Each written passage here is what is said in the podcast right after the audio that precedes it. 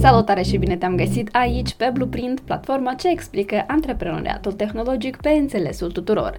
Sunt Alina Bacalov și alături de tine cunoaștem împreună activitatea oamenilor ce construiesc startup-uri tech în Republica Moldova, din ediția de astăzi. Hai să spunem așa, în alte cuvinte, ideea de noastră, noastră de bază a rămas. Noi, pur și simplu, am implementat o altă strategie ca să ajungem la acest lucru. Deci, ideea noastră de bază era matching între călători, dar pentru a avea acest matching între călători, tu ai nevoie de o masă de oameni ca să fie acest matching plauzibil. Pentru că dacă noi avem pe aplicație doar 100 de persoane, n-a să meargă acest matching cum trebuie. Episodul cel audiez este unul hibrid și conține atât discuții offline cât și online. Protagoniștii acestei ediții sunt Alin, Lavinia și Dumitru. Echipa ne povestește cum au ajuns la conceptul de a crea comunitatea lor de călători, cum au găsit designerul care îi ajută cu identitatea vizuală și cum este garantată siguranța celor care vor folosi aplicația TripFlow.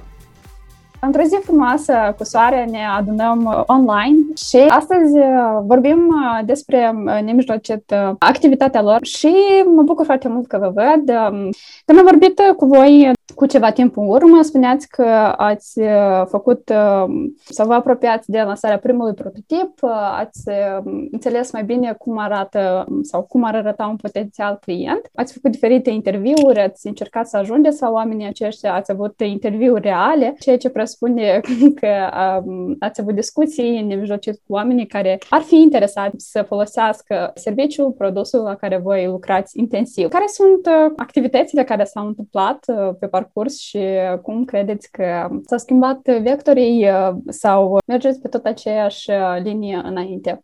La momentul dat, dezvoltarea din punct de vedere tehnic, adică aplicația, o vom pune în funcție, dar în paralel vom avea și creșterea comunității, ceea ce asta nu necesar înseamnă că imediat va fi lansat prototipul. Noi mai întâi punem prioritate pe comunitate, eventual să transferăm această comunitate pe platformă. Deci, mai bine spus, noi uh, dorim să conservăm resurse, adică noi deja când lansăm aplicații, noi deja să avem clienți. Adică să nu pierdem timp, uh, așteptând clienții. Ei deja să apară imediat, practic lansarea. Adică lansarea să fie doar așa un eveniment tot așteptat de comunitatea noastră, care o vom acumula sau aduna și mai departe. Respectiv, oricum, până atunci noi vom jongla cu idei, ideea de bază și însăși cu strategia noastră. Cum ajungeți la această comunitate sau cum încercați să o faceți ca să fie impunătoare? Nemijlocit, voi doriți să, cum spuneai tu, să antrenezi marca sau piață, da? Dar ca să ajungi la ea, trebuie să implementezi unele activități sau acțiuni și da, care, care ar fi ele? Cum, cum ajungeți la ele? Prin social media sau...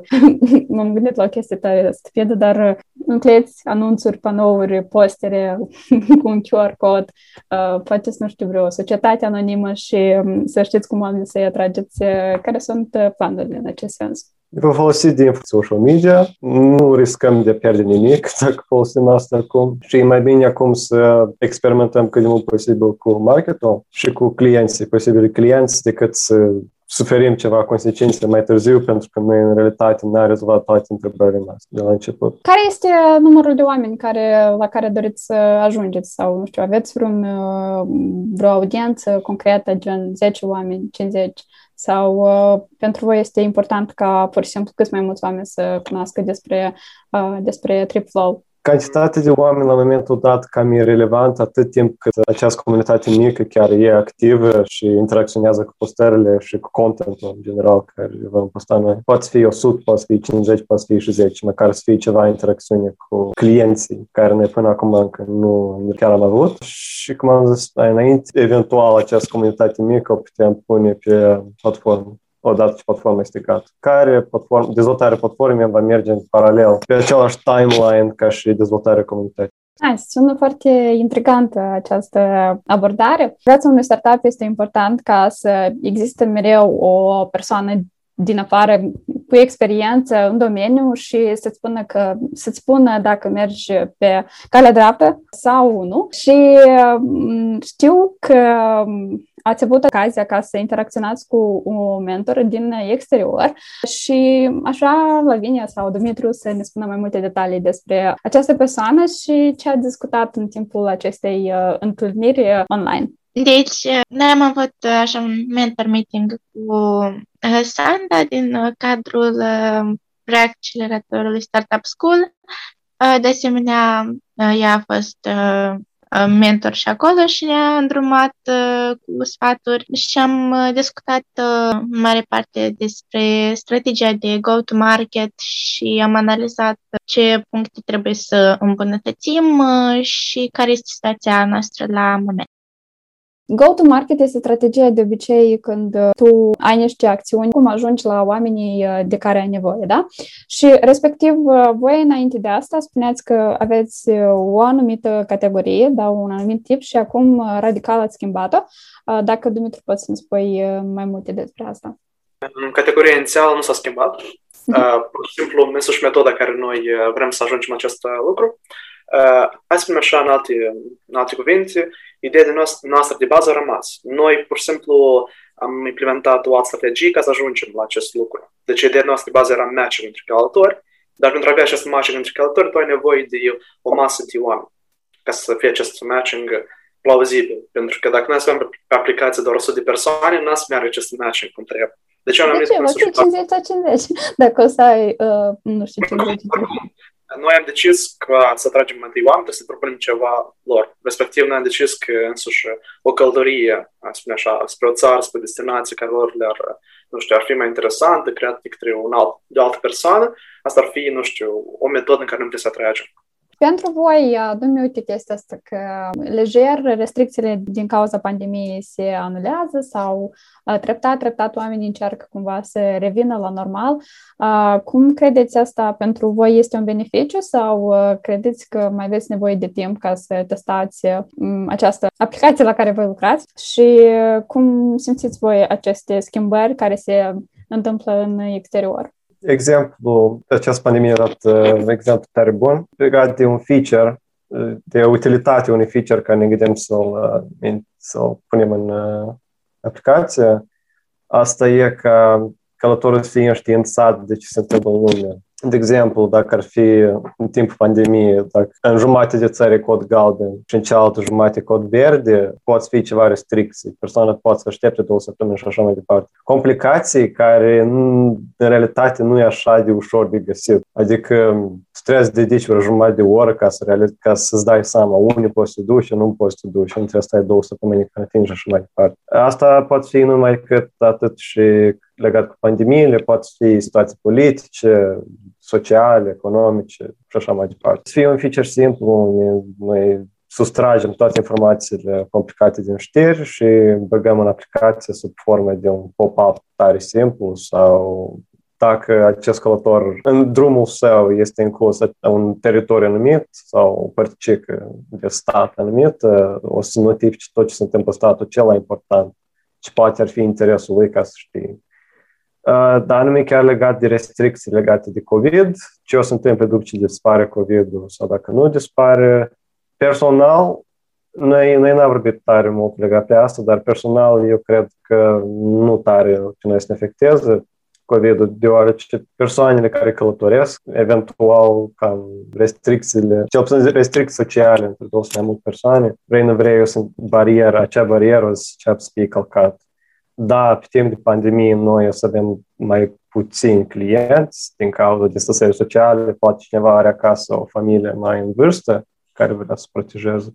Dar după ce se termină pandemia și ce, ce să fie taman exact potrivit pentru noi, deodată când aplicația iese din beta aproximativ, dacă pandemia se termină taman în acel moment, o să fie taman timing perfect. Studenții cu bani în buzunar doresc să călătorească, restricțiile sunt scoase, cum credeți că puteți să asigurați siguranța călătorilor sau oamenilor care folosesc această aplicație? Pentru că eu chiar astăzi de vreo trei ori când încercam să intru în niște aplicații, mi s-a părut, adică e o chestie normală și am implementat anume chestia asta de auto-identificare dublă și cum încercați voi să asigurați securitatea oamenilor sau persoanelor care vor folosi nemijlocit aplicația voastră și dacă asta va fi chiar din, uh, să spun, uh, cu cât mai devreme implementat, cu atât mai, uh, mai bine.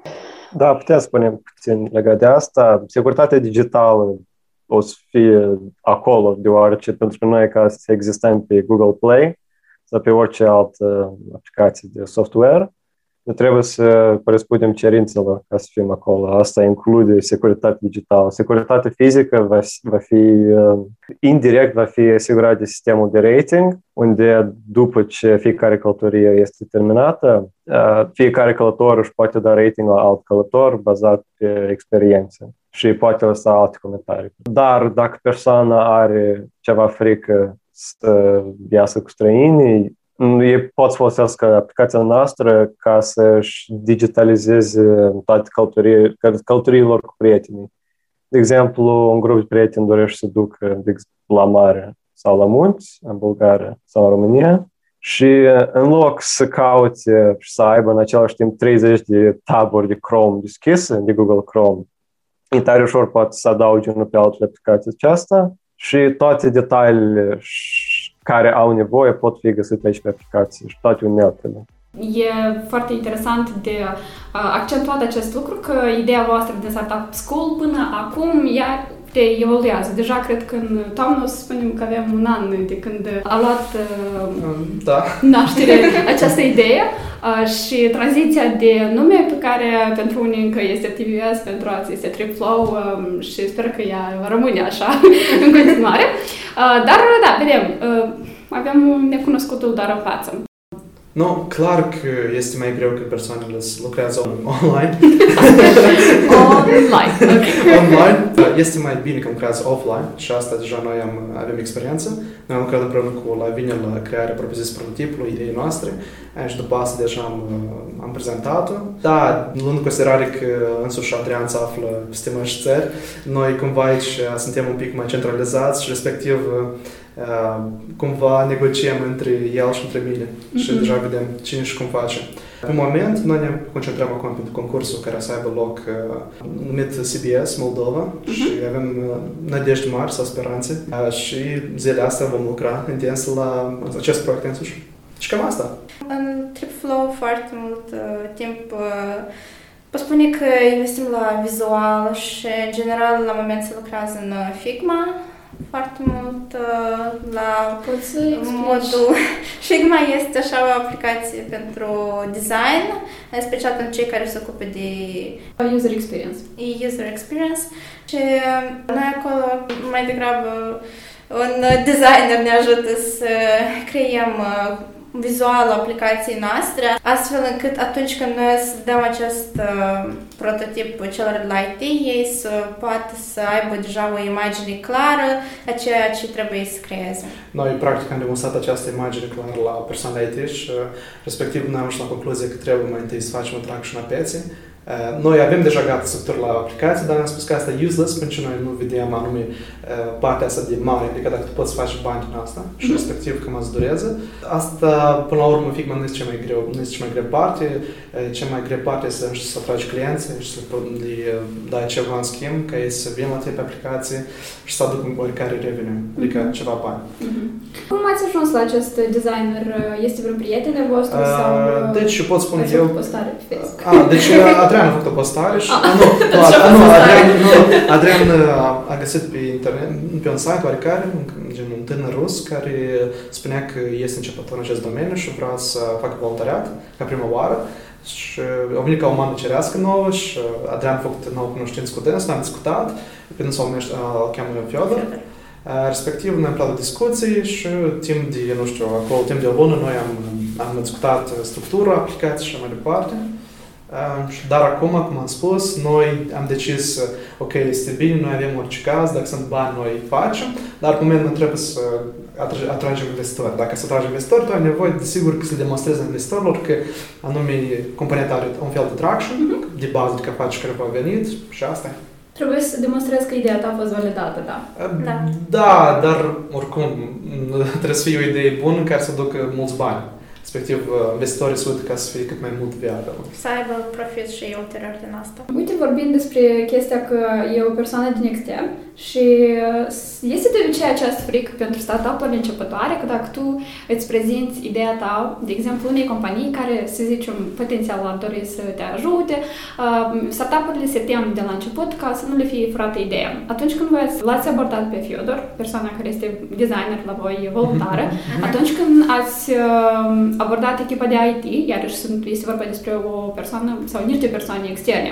Acum, uh, atunci când voi faceți această, să spun, uh, prezentare de idee, voi nu aveți această frică că de a fi furată ideea voastră, pentru că este una destul de interesantă. Dacă am fi avut frică, nu am făcut acest podcast, da. practic.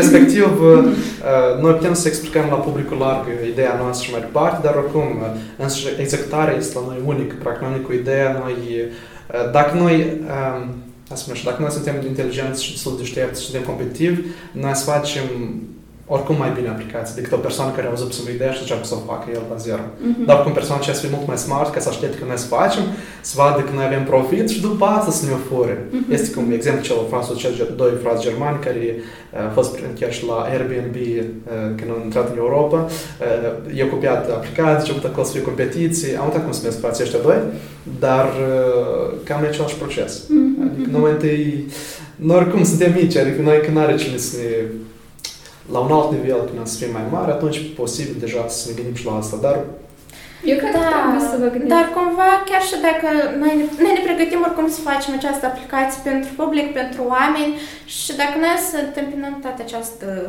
frică, cumva stagnăm toată evoluția acestui proces la care noi deja luăm parte mult timp Deja am pierdut numărătoarea. De noiembrie, cred. Noiembrie, noiembrie. Noi am nicio idee. Da, noiembrie, dar mă rog.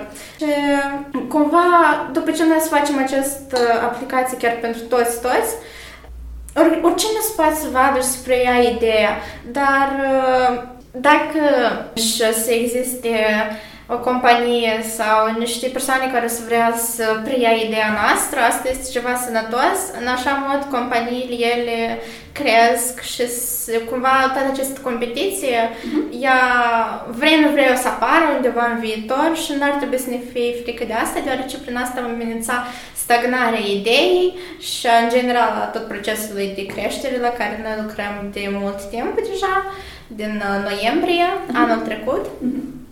Nu, nu ne temem în orice Plus la asta oamenii să fie destul de lenoși ca să apuce la zero, ca să facă din nou Dar chiar și dacă și să vadă în asta ceva tare profitabil, niciodată nu se poate să facă ceva mai bun decât putem să facem noi.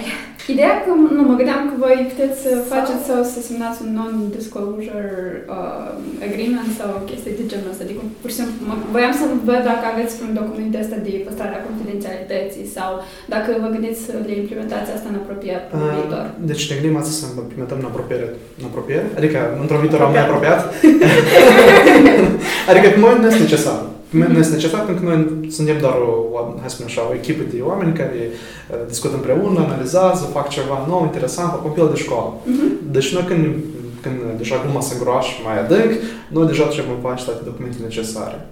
Până la urmă, deja ne vom adapta la situație. O chestie tot interesantă care voiam să o acoperim este uh, legalitatea. În cadrul unei discuții cu Dumitru despre uh, legalități și uh, cât, de este, cât de ușor este să înregistrezi o afacere în Republica Moldova, Dumitru a avut puterea să spună că, uite, el în calitate de antreprenor tânăr găsește foarte nevoioasă această posibilitate sau tot acest proces de înregistrare și mai ales în primii trei ani de viața unui business începător. Foarte multe taxe sunt scurse uh, sau, da, are foarte mult de pierdut afacerea din cauza că statul nu este unul care uh, nu neapărat vine să-l susțină. În această ordine de idei, voiam să te întreb sau să vă întreb amândoi cam când credeți că o să puteți să înregistrați sau dacă aveți vreun uh, loc acolo, de exemplu, un slot de timp, că, uite, în august sau în septembrie afacerea voastră o să fie una înregistrată și va fi una legală și o să începeți să plătiți taxe sau de genul ăsta. Deci, eu consider că acel moment a sosiat așa că noi avem traction uh-huh. și vom decide chiar să ne băgăm serios în această idee. Uh-huh. Acest lucru nu va fi de grabă. Uh-huh. Posibil poate fi și de grabă dacă știgăm CBC, pentru că acest proiect... Este obligatoriu ca să te înregistrezi. Da, este obligatoriu dacă știți versiunea din Moldova, pleci în Danemarca, tu trebuie să te înregistrezi în luna iunie uh-huh. un SRL, respectiv dacă noi câștigăm, sigur că să facem asta, uh-huh. da, dar dacă nu, va sosit cumva timpul cel oportun, ne vom miștra poate, nu știu, în Estonia sau în Hong Kong sau... Sunt multe variante care... Pentru că acum este o idee gen digitală, este vorba despre bits, nu este ceva fizic care poți să faci trade, uh-huh. dar oricum vom decide deja în viitor apropiat. Pe moment nu pot spune ceva cu certitudine, dar pe lângă Moldova sunt multe alte variante. Da, deci dacă noi vom activa în Moldova, anume vom angaja oameni de aici, desigur că noi să ne gândim și la partea asta ca să deschidem un SRL. La nivel de implicare pentru fiecare, uite, tu spuneai că faci um, pe lângă startup alte activități, tu și mai multe activități faci la Vine. Um, cumva ați observat pe parcursul timpului de când, să zicem, hai, de când a venit Alin în echipă mai concret, Uh, pentru că mi se pare că atunci cumva voi v-ați definitivat, ați ales numele și cumva mi se pare că acolo putem să spunem ca un fel de al doilea început. Uh, a evoluat anume uh, implicarea voastră anume la nivel de timp, uh, implicarea voastră gen, dacă înainte făceați câte jumătate de oră, acum uh, cum vă măsurați uh, partea voastră de, de implicare? Acum, datorită faptului că s-a implicat și Alin, ne este cu mult mai ușor să repartizăm toate sarcinile și să le facem într-un timp mai scurt. Uh-huh. Atâta timp cât eram dar eu și Dumitru, noi cumva era și o perioadă mai tensionată, cineva nu reușea, cineva tot avea niște teme, ceva pe mâini teste și cumva ne răpea poate din somn sau puțin mai mult timp uh, din odihna noastră. Mm-hmm. Sau din noapte. Da. sau din altele. Ok. Da, pentru a reuși să facem tot într-un uh, termen oportun. Așa că alăturarea lui Alin și deja ulterior și al Adrian uh, ne-a ajutat foarte mult în uh, coordonarea timpului. Întâi a fost Adrian Pastăre. Ei cumva au venit în același timp. Da. Uh, pur și simplu voiam să întreb, de exemplu, să zicem în perspectivă în viitor, când uh, vă veți avea traction, veți avea uh, partea asta de promovare, vor fi investiții și eu sunt, de exemplu, Alina Bacalov și sunt, hai să spunem, uh, un manager uh, pe resurse umane și voi o să aveți nevoie de oameni, de exemplu, ghizi sau oameni care să vă ajute să faceți aceste itinerare turistice uh, sau whatever, adică ceva din acest domeniu. Și um, la nivel de, uite, când o să avem acest interviu de angajare, uh, cam cât timp o să trebuiască să-mi spui gen, uite, cât timp eu trebuie să plătesc pentru, sau cât timp trebuie să uh, mă ridic uh, vouă, gen, 4 ore pe săptămână, 3 ore pe săptămână, 3 ore pe zi. Eu... Depinde de poziție. În dependență de situația care o să fie companie, este foarte greu de spus, pentru că dacă este vorba, dacă ești un HR pe 1000 de oameni, este un alt timp, dacă ești HR pe 10 persoane, este un alt timp, respectiv și salariul diferă. E foarte greu de spus. Noi... Nu, eu, Cătare, nu, nu, nu am notat să, să, să, acum să facem aceste aproximări. Pur și simplu, voi la, la nivel cât eu, de exemplu, două ore pe zi, gen asta voiam să întreb, cât timp voi credeți că acordați pe, pe zi acestui startup? Asta voiam să întreb. Uh, două ore, până la două ore. Până la două ore. Adică dacă sumez în fiecare zi săptămână și mai departe, ies undeva două ore pe zi. Uh-huh. Două ore pe zi, asta da, două ore pe zi. cam minimum care noi putem să o acordăm. Sau dacă vrei trei zile să ai liber, faci șase ore într-o zi. Mm-hmm. Dar n-ai zi liber, adică noi, la noi poate să apară altceva, că ai dreptul de făcut. Da. Și, plus că noi, sarcini, sarcini. la noi schimbă, ideea poate schimbe. Azi avem, nu cum, la noi schimb, modifică ideea în dependență de clienții noștri și de cum noi percepem viața, mm-hmm. respectiv este foarte greu de spus în oricare orgar, dar două ore sunt garantate. Asta ca un fel de voluntariat. Ca cum, cum faci cât 40-50 pentru un carnet, pe lună, nu? 40-50 de ore, nu? Pentru un carnet. Uh-huh. Păi așa și la noi. Numai că tu ai carnet deja de co-founder. Uh, eu cred că o să fie interesant. Data viitoare deja o să avem uh, proces, un subiect care să vorbim este prestația lui Dumitru și întreaga echipă cum l-a susținut uh, la CBC, concursul care este un foarte important pentru TripFlow și le urăm foarte mult succes. Sperăm că o să faceți treabă bună. Și deja ne auzim uh, în ceva timp, când uh, poate pot fi toți patru offline, uh, sau ne auzim online, desigur, dar până atunci vă urez succes și sper că o să fie totul bine. Și ideea voastră va fi implementată, nu va rămâne doar o idee, sperăm, înregistrată în podcasturile de la Blueprint.